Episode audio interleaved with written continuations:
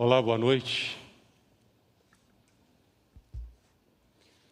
Às vezes eu fico pensando que seria melhor mais uma orelha, óculos, máscara, microfone. Como Alil disse, que dias difíceis Deus tem nos dado. De várias maneiras, todos nós temos sido expostos, mas expostos não apenas às nossas fraquezas, expostos aos valores que nos sustentam em meio às dificuldades. Como Deus nos convida, nos atrai, nos proporciona momentos como o que nós temos vivenciado, para que tenhamos um alinhamento das nossas perspectivas acerca de quem Deus é, de quem nós somos e daquilo que de fato faz diferença das nossas vidas em qualquer circunstância. Qual a importância, qual o significado destas palavras para nós hoje, nos nossos dias? Meus irmãos, considerem motivo de alegria o fato de passarem por diversas provações, pois vocês sabem que a prova da sua fé produz perseverança. Talvez possamos reagir num momento como este tão difícil, como o salmista no Salmo setenta e três reagiu. No verso quatorze ele disse: pois de contínuo sou afligido a cada manhã castigado.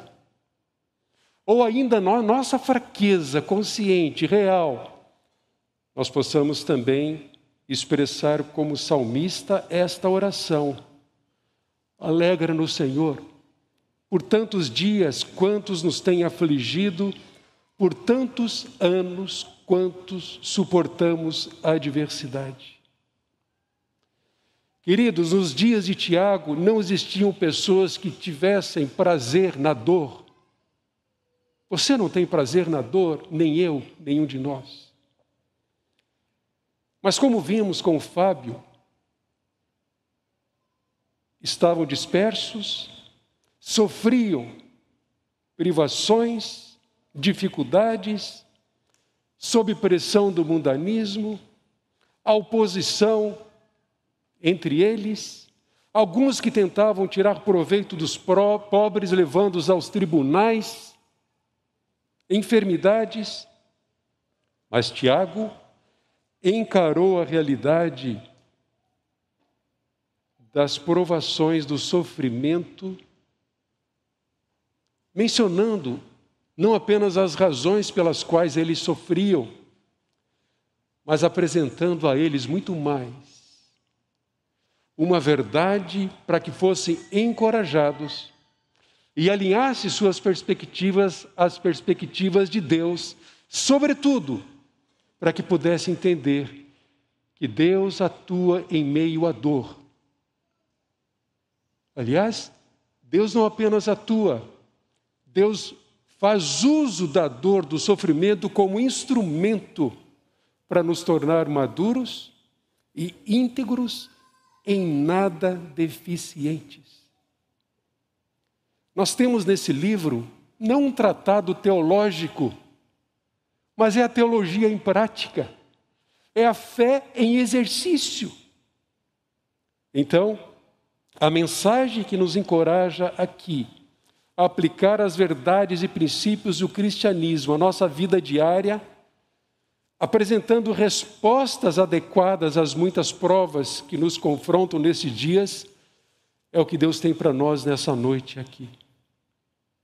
No nosso texto de hoje, Tiago vai nos dizer que provações fazem parte das nossas vidas. Isso está em perfeita sintonia com aquilo que Pedro escreveu na sua primeira carta. Amados, não estranhe o fogo ardente que surge no meio de vós. Em sintonia também com as palavras do próprio Senhor Jesus Cristo em João, quando declarou: estas coisas vos tenho dito, para que tenhas paz em mim. No mundo passais por aflições. Eu não posso desperdiçar este momento. E nenhum momento da vida que Deus me dá, enquanto aqui, agora, mas ainda não. Eu não posso desperdiçar momentos como os nossos dias, com que estamos vivenciando, sem atentarmos para o propósito de Deus em nos tornar maduros, à semelhança do seu Filho, o Senhor Jesus Cristo, nosso irmão mais velho. Mas como nós podemos reagir adequadamente à minha pergunta? Ouçam, uma resposta adequada nas provações é buscarmos a sabedoria divina por meio da oração confiante e de um espírito humilde perante Deus, que nos trará os benefícios que Ele bondosa e liberalmente dá aos seus filhos. Você crê nisso? Deus requer de nós, à luz desse texto, do capítulo, no capítulo primeiro, de dois a onze, Deus espera ver em nós três atitudes para provarmos dos benefícios das provações das nossas vidas. E o primeiro deles é regozijar-se em vista dos resultados. Queridos, a atitude correta frente às provações, segundo Tiago, é nos regozijarmos em vista do resultado determinado por Deus. Nós vamos ver perseverança, maturidade, integridade, em nada deficientes.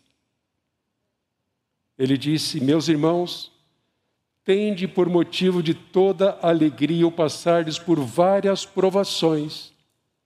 E no final do verso quatro ele diz, para que sejais perfeitos e íntegros, em nada deficientes.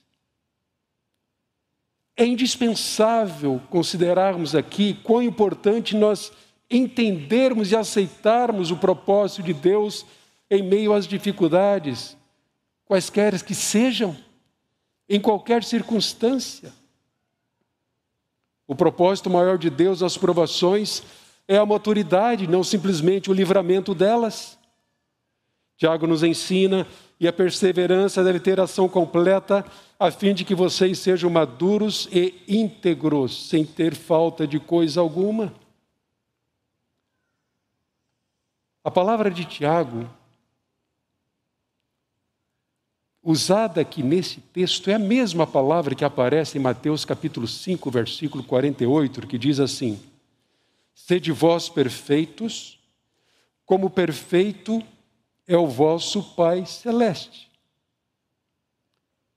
E essa verdade também é aquilo que Paulo ensina aos Romanos no capítulo oito, versículo vinte e nove, quando ele diz, porquanto aos que de antemão conheceu, também os predestinou para serem conformes à imagem de seu Filho. Notem, maturidade, perfeitos, para serem conforme à imagem de seu Filho, a fim de que ele seja o primogênito entre muitos irmãos. Deus nos salvou. E nós cantamos isso aqui. Pela sua maravilhosa graça, sem qualquer mérito, nós somos salvos, resgatados das trevas para a sua maravilhosa luz.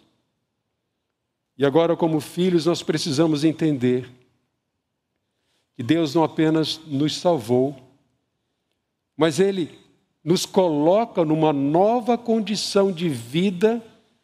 E qual é essa condição? É a reprodução do caráter de Jesus Cristo, nosso irmão mais velho. Então, Tiago está nos dizendo aqui que as situações difíceis da vida têm o propósito de desenvolver em nós a maturidade para que nada nos falte. Nós temos entendido assim esses dias difíceis? Ou tentamos nos alimentar da expectativa de que esse período de pandemia acabe logo, porque já não aguentamos mais, e deixamos de passar a oportunidade nesse quase um ano e meio para nos aproximarmos mais do nosso Deus, para entendermos o seu propósito para as nossas vidas, para nos regozijarmos pelo fato de que Deus usa as circunstâncias difíceis para nos tornar maduros. Nós devemos notar que Tiago, ele usa também aqui uma outra palavra além de maduros. Ele diz que a provação é para que nós sejamos também íntegros.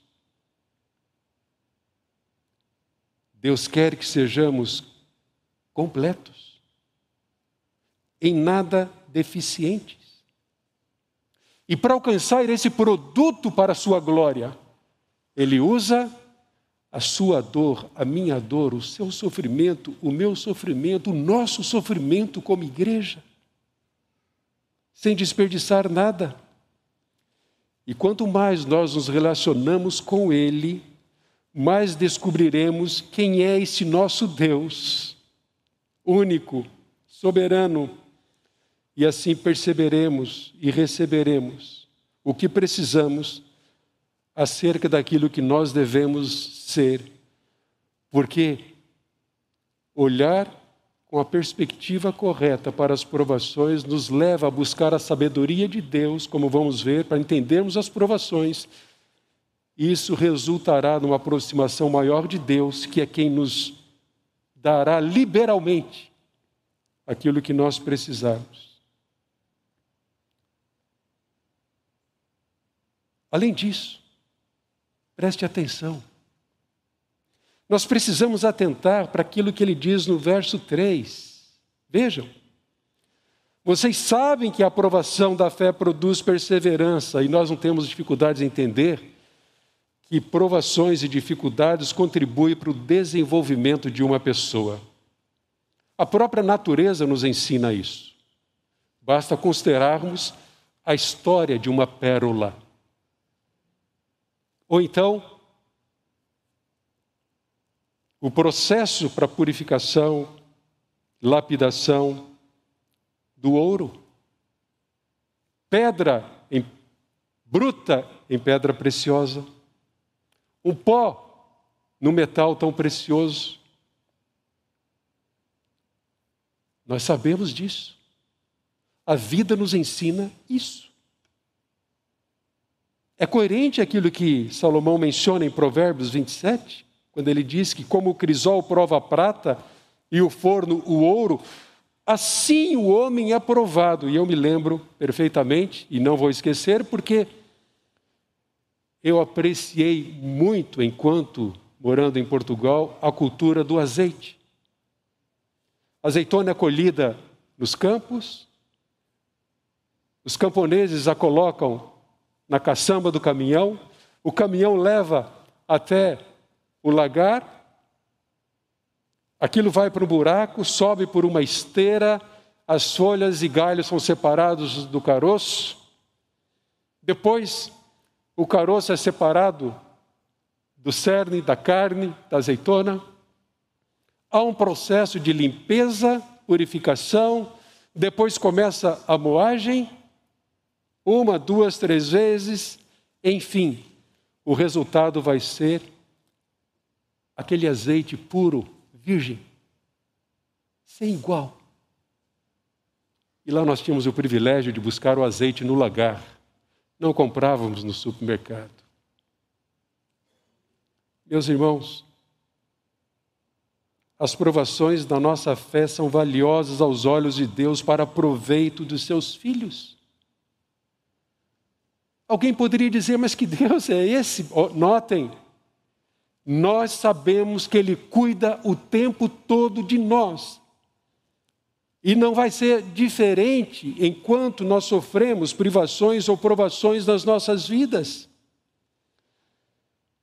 Nossas reclamações, nossas murmurações em meio às dificuldades desaparecem quando nós aceitamos o propósito e a contribuição das provações das nossas vidas sob o cuidado perfeito e inesgotável que Deus nos concede, o mesmo Deus que sabe e precisamos passar por provações para que sejamos mais maduros.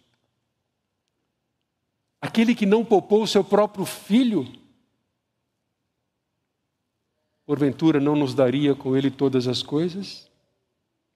Mas o Senhor Jesus Cristo disse em Mateus sete, onze, se vocês que são maus sabem dar dádivas boas aos vossos filhos, quanto mais o, quanto mais o vosso Pai que está no céu dará boas coisas aos que lhe pedirem.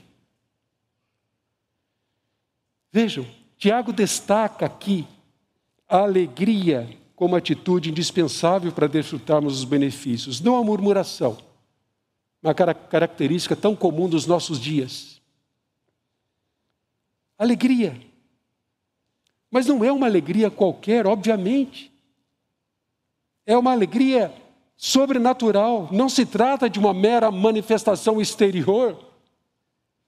Tiago diz, tenham por motivo de toda alegria o passardes por provações.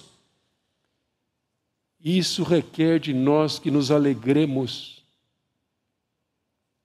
com a oportunidade da maturidade e integridade, a aprovação da nossa fé em meio às dificuldades. Percebem? Não é uma alegria qualquer.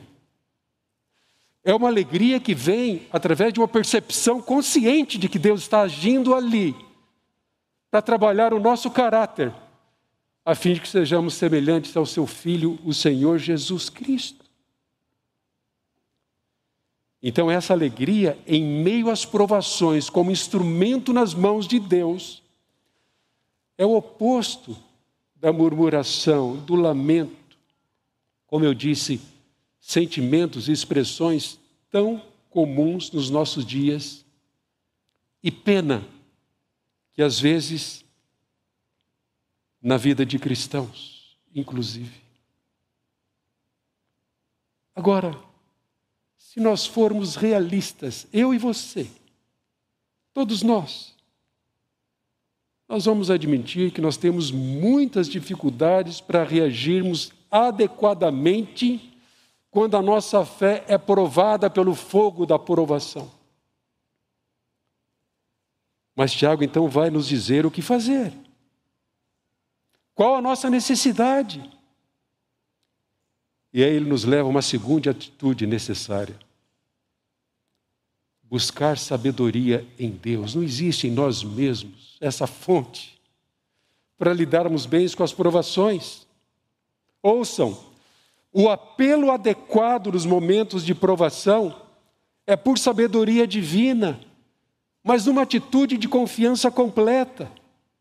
Então nós precisamos pedir a Deus sabedoria para reagirmos adequadamente e com proveito nas provações. Notem o que ele diz no verso cinco. Se alguém de vocês tem falta de sabedoria, peça a Deus que a todos dá livremente, de boa vontade, e lhe será concedida. E no seis ainda ele diz, peça, porém, com fé, em nada duvidando ou sem duvidar, porque aquele que duvida é semelhante à onda do mar levada e agitada pelo vento. Não pense tal homem que receberá coisa alguma do Senhor. É alguém que tem mente dividida, instável em tudo o que faz. Opa! Isso é para mim. Provações que nos levam à instabilidade. E agora, o que vai ser? Onde estou? Como pode? Irmãos, irmãos, nós vivemos dias em que há uma proliferação muito grande de terapias ou auxílios terapêuticos para ajudar as pessoas no seu desespero. Não precisamos fazer estudos profundos. Na verdade, a mídia nos apresenta, as pesquisas estão dizendo, é o que vemos no nosso vizinho, a nossa falta. As pessoas estão aflitas, desesperadas, como ovelhas sem pastor. Pânico, medo, ansiedade, depressão são os males dos nossos dias. Isso tem se multiplicado. Mas por mais que a ciência, a ciência avance, que as alternativas sejam apresentadas e se multipliquem, qual é o resultado disso? As pessoas estão mais centradas, conformadas. As pessoas têm revelado alegria. Você conhece alguém que não teme a Deus se regozijando na dor? Meus irmãos, meus irmãos, nós temos sido expostos nesses dias a percebermos que isso é possível, sim. Nós temos visto isso no nosso meio. O que Tiago nos diz aqui descreve muito bem a sociedade atual. Embora com tantos avanços, mudanças diversas para ajudar o ser humano, o que tem acontecido? Ele diz assim: levadas pelo vento, agitadas de um lado para o outro, instáveis, mas nós cremos que Deus usa experiências difíceis e dolorosas como ferramentas para trabalhar a nossa vida e nos tornar com caráter aprovado, semelhante a Cristo. Você duvida disso? Ouça, você duvida disso? Se você duvida, Tiago está dizendo, não sou eu. Ele está dizendo que você é como a onda do mar, de um lado para o outro, de mente dividida, instável em tudo o que faz. Quando olhamos para essa multidão dos nossos dias, nós somos levados a pensar também naquela multidão, na ocasião em que Jesus a encontrou. E percebendo que elas estavam agitadas, aflitas, como ovelhas sem pastor, ele lhes dirigiu e disse,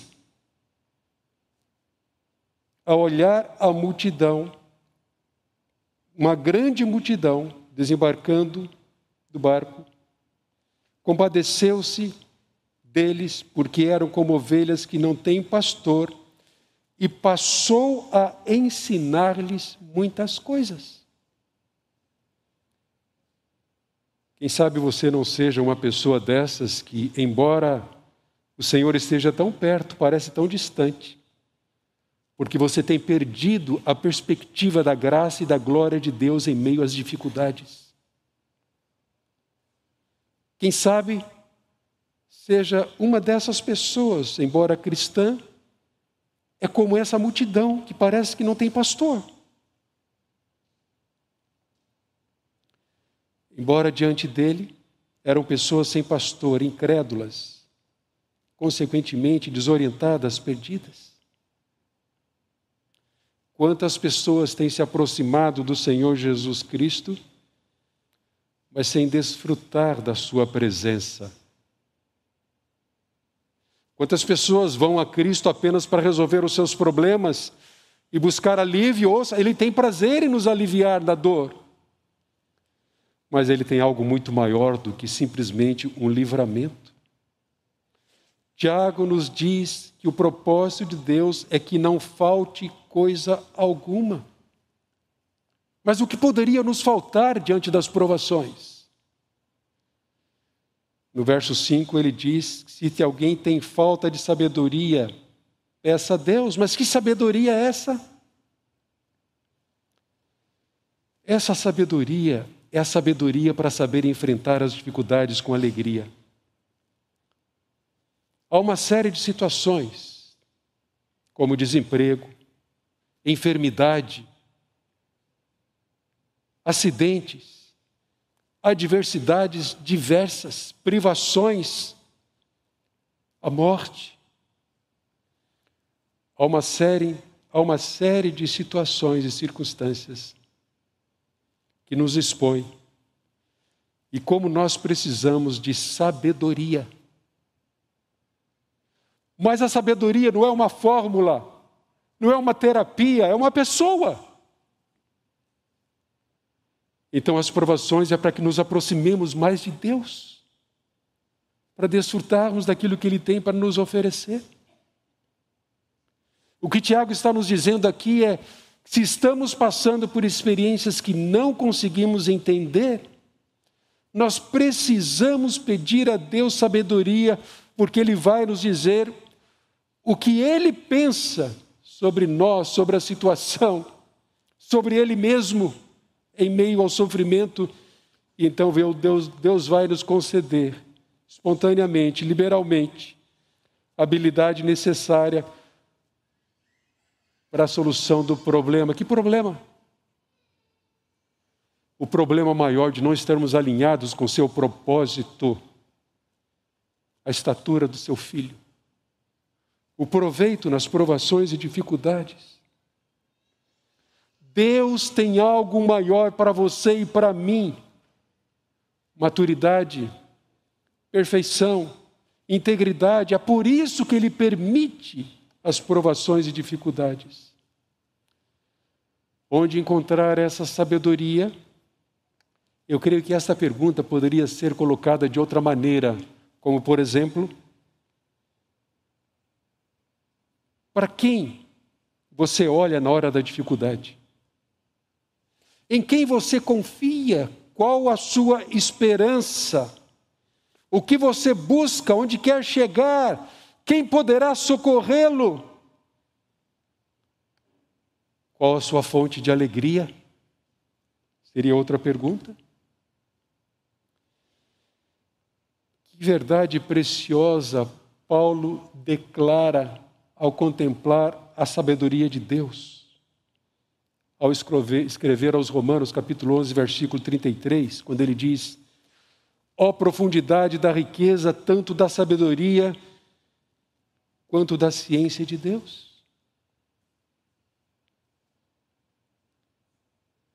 Quando ele fala de sabedoria aqui, ele faz uma associação com a profundidade e riqueza. Eu entendo que o que Tiago, o que Paulo está dizendo aqui é que existe uma fonte inesgotável de sabedoria, e essa fonte é Deus, e não a outra.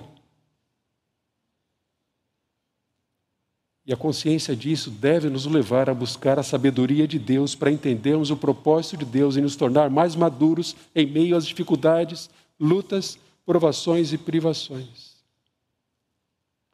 É andar no temor do Senhor. Aliás, é o que Provérbios nos diz, capítulo um, versículo sete, o temor do Senhor é o princípio da sabedoria.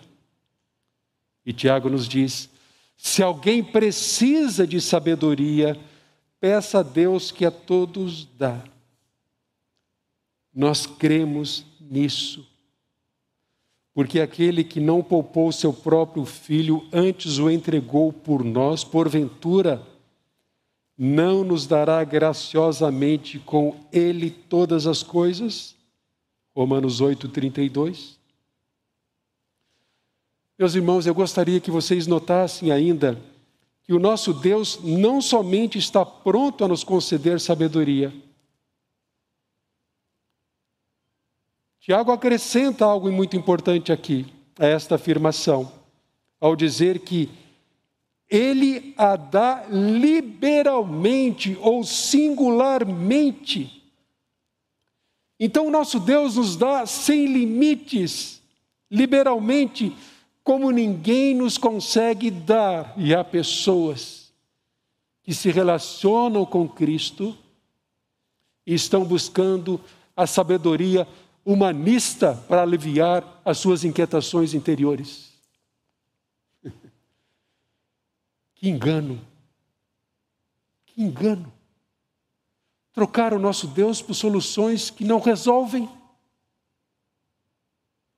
por ofertas baratas que não preenchem, são sem raízes, são levadas pelo vento. Então o nosso Deus Ele quer ver o nosso crescimento, a nossa integridade em meio às provações. Nos dará sabedoria para reagirmos adequadamente, com proveito, alegria.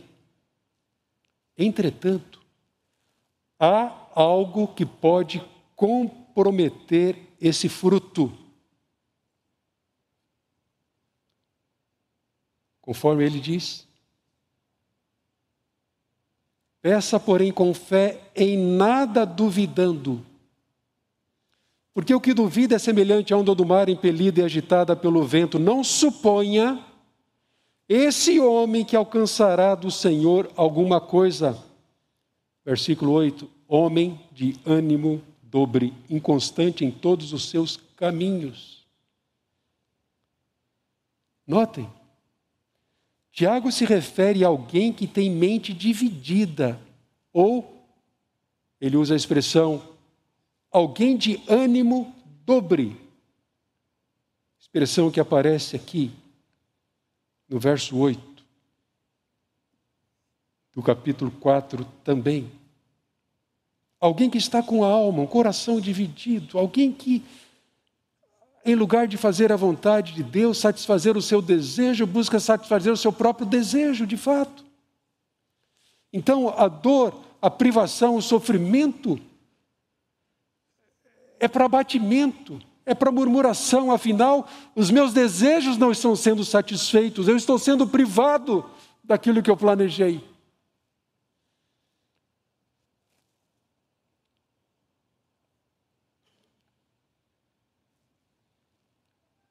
Alguém que está com a alma, o coração dividido. Preste atenção. Isso então significa que o problema é que alguém dividido, inconstante em todos os seus caminhos ou instável em tudo que faz, manifesta o oposto do fruto que Deus quer trazer. Não a maturidade, não a integridade, não uma vida completa, mas vazia, sem compreender o propósito. Meus irmãos, Tiago diz que a perseverança deve ter ação completa para que sejais perfeitos e íntegros em nada deficientes. Isto tem a ver com adoração. Provações são situações consentidas por Deus para que a nossa adoração seja genuína e se expresse de várias maneiras, independentemente das circunstâncias. Mas eu gosto de pensar também que um coração dividido que não adora exclusivamente a Deus, mas que prioriza seus próprios desejos, não é um coração que simplesmente revela dúvidas nas provações. Revela, antes de mais nada, que Deus não ocupa o primeiro lugar na sua vida. Mas é o Deus que requer exclusividade. Jamais um coração dividido, porque ninguém pode servir a dois senhores, conforme vemos lá em Mateus. Mas esse mesmo Deus considerar prazerosamente, liberalmente, aquilo que pedirmos a Ele, se o nosso coração por inteiro for dEle, e não dividido. Isso tem a ver com o que Jesus disse em Mateus capítulo sete. Desculpe, Mateus vinte e dois, trinta e sete. Amarás o Senhor teu Deus de todo o teu coração, de toda a tua alma e de todo o teu entendimento. Em última análise, antes de mais nada, se nós não reagimos adequadamente durante as provações, é porque, provavelmente, o nosso coração está dividido e nós não amamos a Deus de todo o coração. de toda a alma e de todo o entendimento.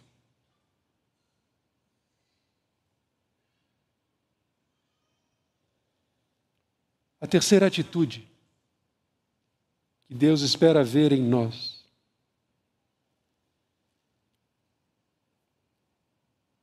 é enxergarmos na perspectiva de Deus. Como assim? O que isso tem a ver? Aliás, parece que esses dois últimos versos aqui do nosso texto não tem nada a ver com o assunto, mas tem tudo. Devemos, certamente, respeitar o advérbio que existe aí, porém, que aparece na língua original. Mas percebam, a abordagem correta da vida nos momentos de provação significa enxergar-se da perspectiva de Deus. Qual a perspectiva? Sim, inestimável em condição em Cristo Jesus. Mas insignificante em poder. Vejam o verso nove. O irmão, porém, de condição humilde, glorie-se na sua dignidade, e o rico na sua insignificância, porque ele passará como a flor da erva. Como eu disse, não é um assunto novo, não. Faz todo sentido, há uma conexão forte aqui. Ainda que Deus use as provações para moldar o nosso caráter e faça das provações seu instrumento para satisfazer ao seu propósito, provação não é algo agradável, como eu disse no começo. Concorda? Concordamos. Não é algo agradável. Em quantas e variadas situações nós temos sido testados. Desemprego, enfermidades, como eu disse, problemas diversos. Mas Deus usa para o seu propósito. Nós já vimos com Fábio que o sofrimento era algo muito presente na vida dos leitores dessa carta. Sim, eles estavam sofrendo de várias maneiras. Mas também eles tinham comum, em comum, além do sofrimento, a mesma fé no Senhor Jesus Cristo. Havia também ali diferenças sociais naquele grupo.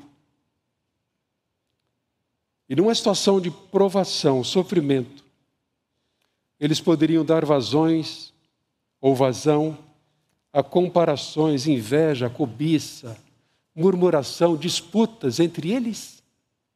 De certa forma, é o que estava acontecendo ali quando os ricos menosprezavam os pobres e os levavam aos tribunais. E, além de tudo, sofriam esse tipo de provação. Nós não sabemos, o texto não nos diz claramente, mas podemos até imaginar que os pobres, alguns deles, pudessem ter dificuldades a olhar para a prosperidade dos ricos. Mas a questão aqui para Tiago não é se pobre ou rico. O problema é o coração orgulhoso, que faz da sua condição o seu valor e menospreza os valores de Deus. Tanto que ele disse, o rico deve-se gloriar na sua condição humilde. Outra versão diz ter orgulho da sua dignidade, mas que orgulho é esse? Aqui, orgulhar-se não é ser prepotente, soberbo, autônomo, independente de Deus. Mas significa, meus irmãos, orgulhar-se na condição que possui em Cristo Jesus. Então, em meio a esses dias difíceis, Deus quer que olhemos para os valores dele e não para os nossos.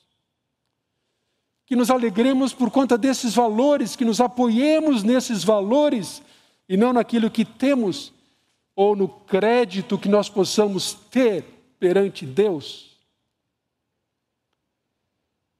Às vezes, na nossa dor e sofrimento, nós somos levados a reclamar como o salmista, no Salmo setenta e três, com efeito. Inutilmente eu conservei puro o coração e lavei as mãos na inocência. Pois de contínuo sou afligido, a cada manhã sou castigado. Por acaso, seu coração não foi levado a isso nesses dias difíceis? Você não tem sido tentado a reclamar? É possível que os destinatários de Tiago estivessem reagindo assim em meio ao sofrimento. Eles necessitavam, sem dúvida alguma, de uma correção na sua perspectiva, nos seus valores, seus pensamentos, suas prioridades. Afinal, eles tinham motivo para se orgulhar, assim como nós temos. Mas na sua condição econômica, ou nos bens e recursos que possuíam, jamais deveriam se apoiar ou se orgulhar disso. Deus não é contra a riqueza e nem a pobreza. É o que entendemos nas Escrituras. O rico deveria se orgulhar na sua insignificância, porque quando ele partir dessa vida, não levará nada do que juntou aqui. E Tiago diz que ele deve se orgulhar na sua condição humilde, porque ele vai passar como a flor do campo, que murcha, seca, desaparece, conforme lemos no verso onze. O sol se levanta com o calor ardente e seca a planta, cai então a sua flor e é destruída a beleza da sua aparência. Lembram-se do que Paulo disse a Timóteo no capítulo seis, versículo sete da primeira carta? Nada temos trazido para o mundo, nem coisa alguma podemos levar dele. Então, quando partirmos para o Senhor, o que é considerado de valor nesta vida não terá nenhum valor lá. Aquilo que o homem valoriza não vai ter valor perante ele. É por isso que eu preciso olhar para o que Deus olha, considerar o que Deus considera de valor, focar nesses valores eternos e não nos transitórios. É o que Tiago diz no verso nove, o irmão de condição humilde deve se orgulhar de sua elevada posição.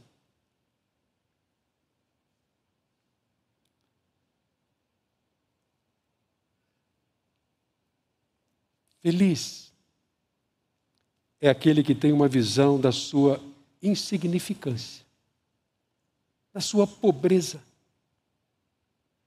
da sua pequenez diante de Deus, da sua condição de alguém completamente destituído de crédito para ser apresentado a Deus e ser aceito por Ele, da sua condição de escravo, servo do Senhor.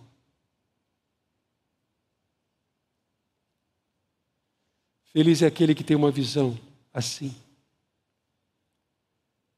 É coerente ao que Jesus ensina no Sermão do Monte, ao dizer: o reino dos céus é dos humildes. Ao que Tiago afirma aqui no verso seis do capítulo quatro, Deus dá a maior graça pelo que diz, Deus resiste aos soberbos, mas dá graça aos humildes. O que realmente tem valor para você nesses dias de provações. O que tem valor para mim e para nós? Olharmos para nós mesmos como Deus nos enxerga. Um Oswaldo insignificante, limitado, destituído de crédito para aprovação. Um escravo sem direito. Mas, irmãos, nós temos muitos motivos para nos gloriarmos.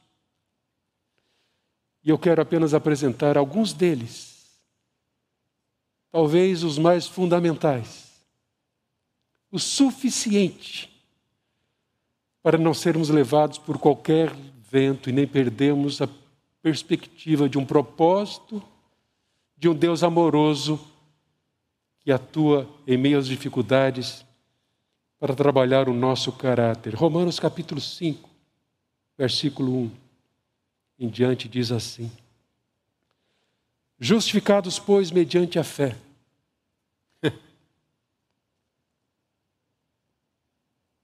Declarados justos. Temos paz com Deus por meio de nosso Senhor Jesus Cristo, por intermédio de quem obtivemos igualmente acesso pela fé a esta graça na qual estamos firmes. É tua graça, cantamos aqui. E gloriamos na esperança da glória de Deus. E ainda ele diz, e não somente isto, mas também nos gloriamos nas próprias tribulações, sabendo que a tribulação produz perseverança.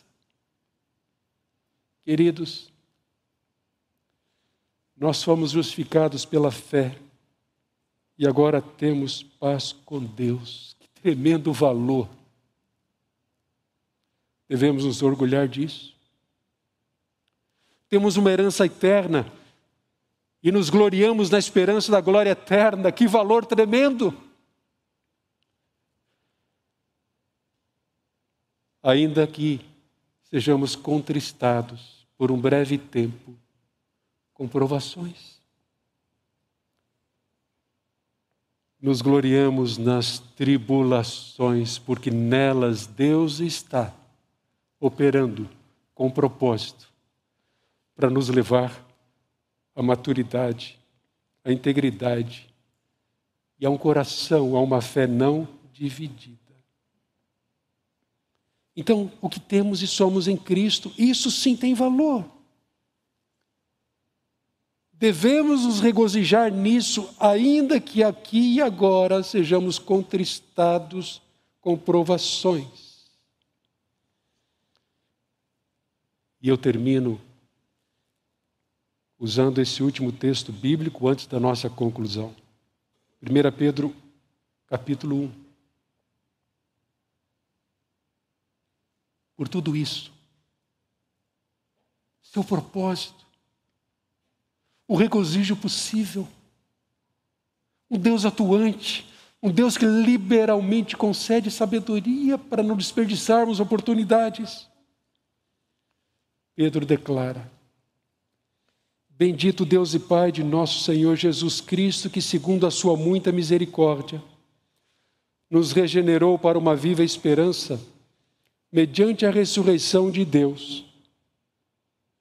Desculpe, a ressurreição de Jesus Cristo dentre os mortos, para uma herança incorruptível, sem mácula, imarcessível, reservada nos céus para vós outros, que sois guardados pelo poder de Deus, mediante a fé, para a salvação preparada para revelar-se no último dia.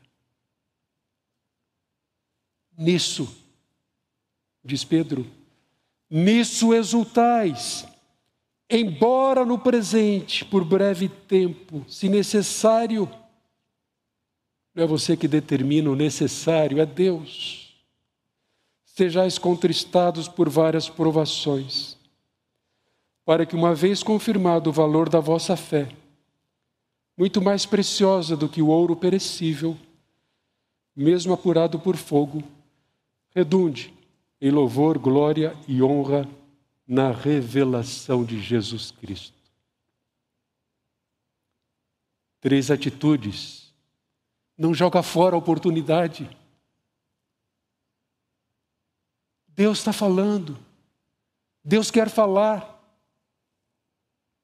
Regozijar-se em vista dos resultados. Buscar nele a sabedoria para você entender o propósito para a sua vida em meio às dificuldades. E enxergar-se como Deus vê você. Os valores de Deus. Então eu quero sugerir cinco passos, reflexões, tarefas. Primeiro, substitua a reclamação pela alegria na certeza de que Deus está moldando o seu caráter através das lutas. Ah, Senhor, faz isso na minha vida. Se você não entender isso, confesse a Deus. Senhor, estou jogando fora essa oportunidade. Segundo, peça sabedoria. Você não sabe, eu também não sei. Você tem muitas perguntas para Deus. Peça a Deus sabedoria para entender o seu propósito em meio às provações. Terceiro, apoie-se nos valores de Deus e não nos seus valores. Isso requer que você dedique tempo para oração, para o estudo da palavra, para servir. Ouça, ouça. Se você reage como os Os que não temem a Deus reagem. Para que serve a tua vida? Meus irmãos, quantas oportunidades Deus está nos dando nesses dias difíceis para servirmos. Orar pelos que sofrem, estender a mão ao que necessita. Auxiliar uns aos outros. O nosso Deus é um Deus presente nas provações. E finalmente, persevere, não desista, não abandone a Deus, não saia da igreja. Persevere nas provações, porque Deus haverá de retribuir. Ó Deus, dizemos isto com sinceridade. Dá-nos sabedoria para enxergar teu propósito e reagir com proveito as provações. O que mais queremos, Senhor, é que o Senhor seja glorificado nas nossas vidas, nesses dias difíceis. Que o Senhor seja glorificado na minha vida, na vida da tua igreja. Queremos, sim, nos regozijar por tão grande amor que usa situações difíceis para produzir esse fruto tão nobre, tão elevado, tão grandioso, que é a reprodução do caráter de Jesus Cristo. Obrigado, Senhor, por esta oportunidade e pela Tua palavra. Em nome de Jesus oramos. Amém. Deus os abençoe.